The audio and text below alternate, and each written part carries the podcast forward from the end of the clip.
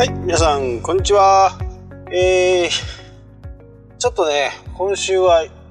忙しい。とても忙しい。忙しい。忙しい。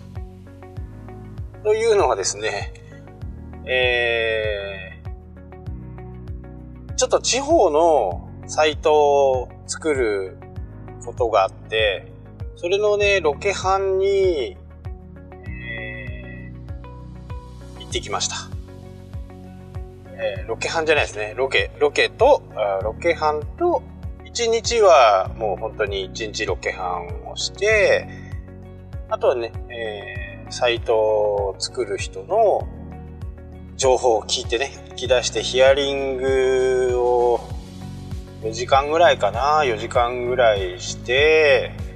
で、えー、お店のね、外観、内装、スナップ撮りをしてそれをホテルに帰って今まで自分がこう聞いた限りで考えていたものの中にね、えー、落とし込んでで実際にそこにはめ込むような音,、えー、音音声も撮りましたけど、えー、画像それと動画と音声と、なんだかね、もう、それにずっとかかりっきりで、まだね、実はまだ終わってないんですけど、そのね、えー、ワイヤーフレームみたいなものの中に、えー、トップページの写真はね、これにしようとか、このページには動画を一番上に出そうとか、そういうような、ものを、フレームワークを作った上でも行ったんですけど、やっぱり実際に現地に行って確認してみると、またね、全然違う風にこう思ってくるわけですよね。なので、実践の場とね、頭の中での格とか、えー、話を聞いているだけでは、やっぱりいいサイトってできないんだなっていうのをね、また痛感したわけです。で、お客様からき、まあ、作成を依頼を受けた方からね、えー、いろいろな話を聞いてはいたんですけど、やっぱりオーナーさんの思いがね、強く入っている部分が、やっぱりあるんですけど、そこはじゃあ購入者なりサービスを受ける方がそこに惹かれるかっていうこれがあるからここに来るんだっていうことがあるのかなっていう。例えば価格がねめちゃくちゃ安いきつねうどんがありました。立ち食いで食べるのか高級ホテルで食べるのかこれによってもねもう金額が雲泥の差なわけですよ。高いところでね、本当に一流のホテル行くと3000円とか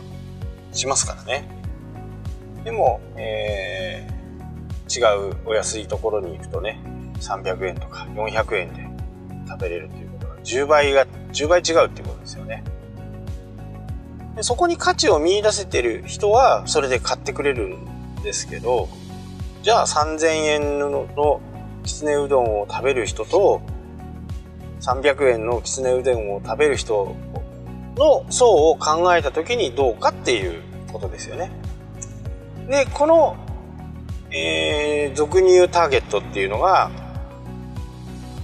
お客さんの層ですよね。お客さんの層が、まあ、からさまにね、えー、3000円の方が安い美味しいって感じて3000円出してくれる方にセールスをかける。というふうな形の、え、ものであればこれは全く問題ない。ただしじゃあ3000円が安いと感じる人がどれだけいるのかっていうことですよね。そうなるとそういう3000円で安いと感じる人たちの地域とかエリアとかもこれ逆に絞られてくるっていうことですよね。札幌のね、僕の事務所の近くでそんなうどんを出したとしても、多分全く売れないですよね。初めは興味本位で来る人もいるでしょう。ただし、えー、なかなか継続してね、商売がうまくいくっていうことはないのではないかな。そんな風に感じますね。えー、やっぱり他の人が考えるもの、まあなるべくであればね、いろんな経験をした人、今まで多く作ってきたものとか、その人が自分で体験したもの。そういった自分が体験したものって実際に講釈垂れれるんで、これはこういう時にいいよ。これはこういう時にいいよ。でもじゃあそれが全員に当てはまるかっていうと、なかなかそれは、えー、当てはまらない。例えばテントが、スノーピークのテントがいいですよ。雨に、風に強いですよ。言われても、あんまり風のないところに行く方、ね、山の中とか、盆地でよくキャンプをやられる方、海水浴場でもね、えー、風が当たったり、もう、すごく当たったりする場所もありますけど、やっぱりファミリーキャンプ場っていうのは、その辺も考慮されてて、ちょっとこう風が気に、えー、風を防止するようなね、暴風林とかもありますから、そういうところでじゃあ風に強いから、えこのスノーピークのこのテントはいいよって言ってもやっぱり響かないわけですよね。ここがやっぱり、えー、どこをねターゲットとして狙っていくかっていうのはオーナーさん今一度ね考えなければならないですよね。まあ今回はねそういう高額な商品を売るものではなかったんでなるべくアットホームな感じで、え、見やすくてえ整理されている。で、え予約が取れたり、申し込みフォームが簡単だったりっていうところをね、ちょっと念頭に置いて、あと、コーポレートカラーは緑と黄色だったんで、その辺を考えながらね、やりました。まだまだね、やってないですし、全部に反映されてるわけじゃないんですけど、まあ、生き方とかもね、えー、主な主要な駅からの生き方。カメラをね、2台車に設置して、そこからの生き方を、1個は普通に動画を回して、1個はハイパーラプスって動画の、えー、タイムラプスみたいなこう流れるようなものと組み合わせて、2回取ってね。2回取って、え、それはねまだちょっと手つけられてません。あとカメラ写真はスナップ撮るのはね iPhone でも十分ですよね。あとはちょっとねやっぱりあのー、そう何度もいけないんでとにかく、めちゃくちゃ撮ってきましたね。まあ整理するのが本当大変だと実感してますけどただ、えー、もうある程度ね自分の中に描かれているものがあるんでそこにねこの写真が入るのかここの写真とこの全体のイメージが合うのかっていうことなどをね、考えながら今ねちょこちょここう編集作業というか写真の現像をやってます。で、えー、写真の現像、デジタルでもこう現像する、してるんですけど、えー、JPEG を何度もね、えー、編集をかけていくと、画質がどんどん落ちていくんですね。なので、えー、画質が落ちないローファイルという形で写真を僕の一眼はほぼほぼ全部、あの、一眼とかミラーレスとかは、ほぼほぼ iPhone もほとんどかな。まあ、スナップ撮るときは JPEG で軽い方がいいと思うんで、JPEG で出してますけど、スマホでちょっとこれは、色合いがちょっとわかんないなとかっていうのは、なるべくローで撮って、生の情報をね、す、え、べ、て撮った写真にして、それをパソコンとんどパソコンですね。パソコンか iPad で、色をつけて、現像してっていうことですね。なるべく自分が見た、見た状況、見た状況の色に、してあげるっていう。で、この撮影を行うと、やっぱり人間は忘れちゃうんで、なるべく早めにその現像の、えー、主な項目をね、えー、取ってきて現像をかけて保存しておくというふうなことをしておくといざ作成に入って、えー、まあもう少しずつ作成には入ってますけど作成に入ってきた時もその写真を見るとイメージがつかめる。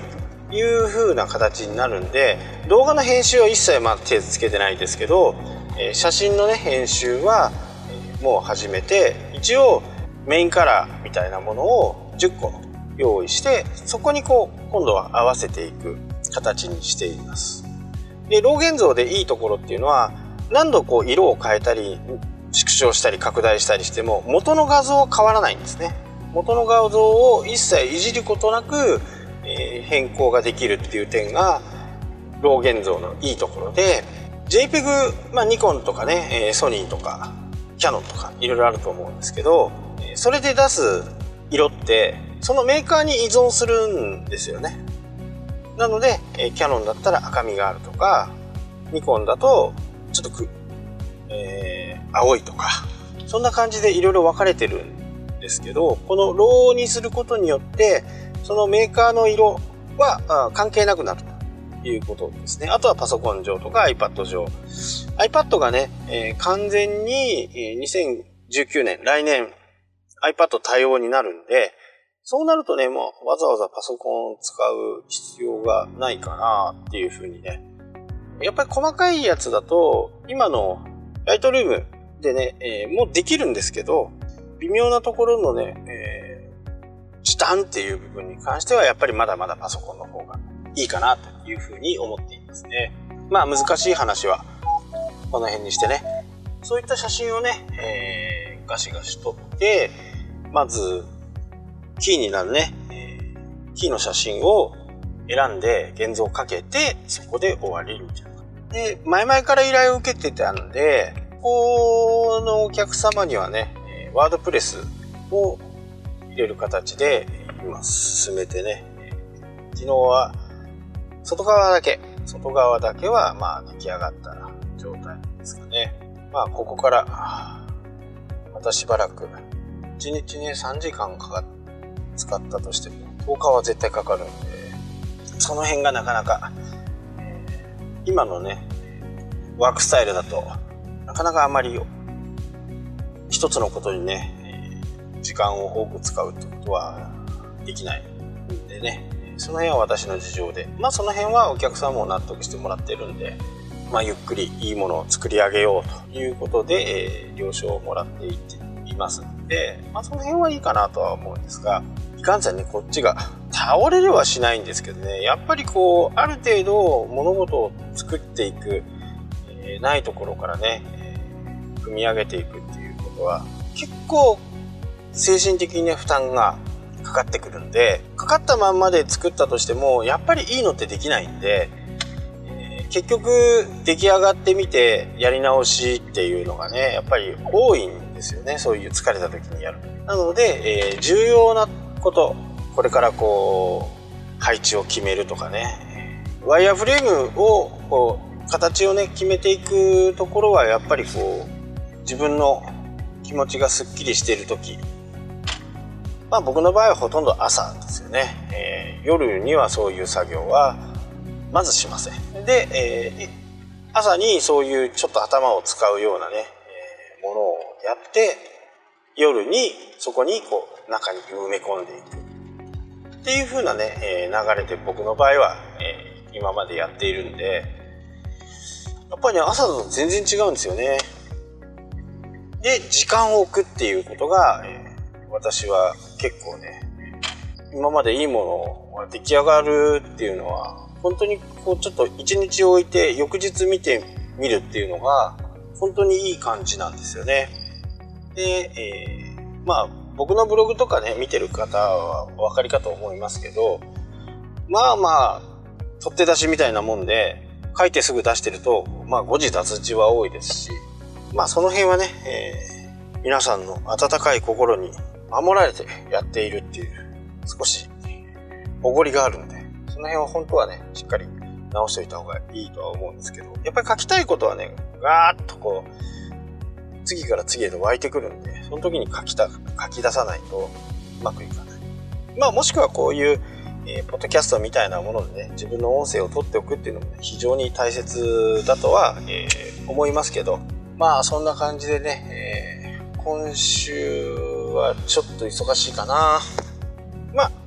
今月末までにはね、えー、出来上がる予定ではおります。はい、ということで、えー、今日はね、ここまでになります。また明日もね、よろしくお願いいたします。ありがとうございました。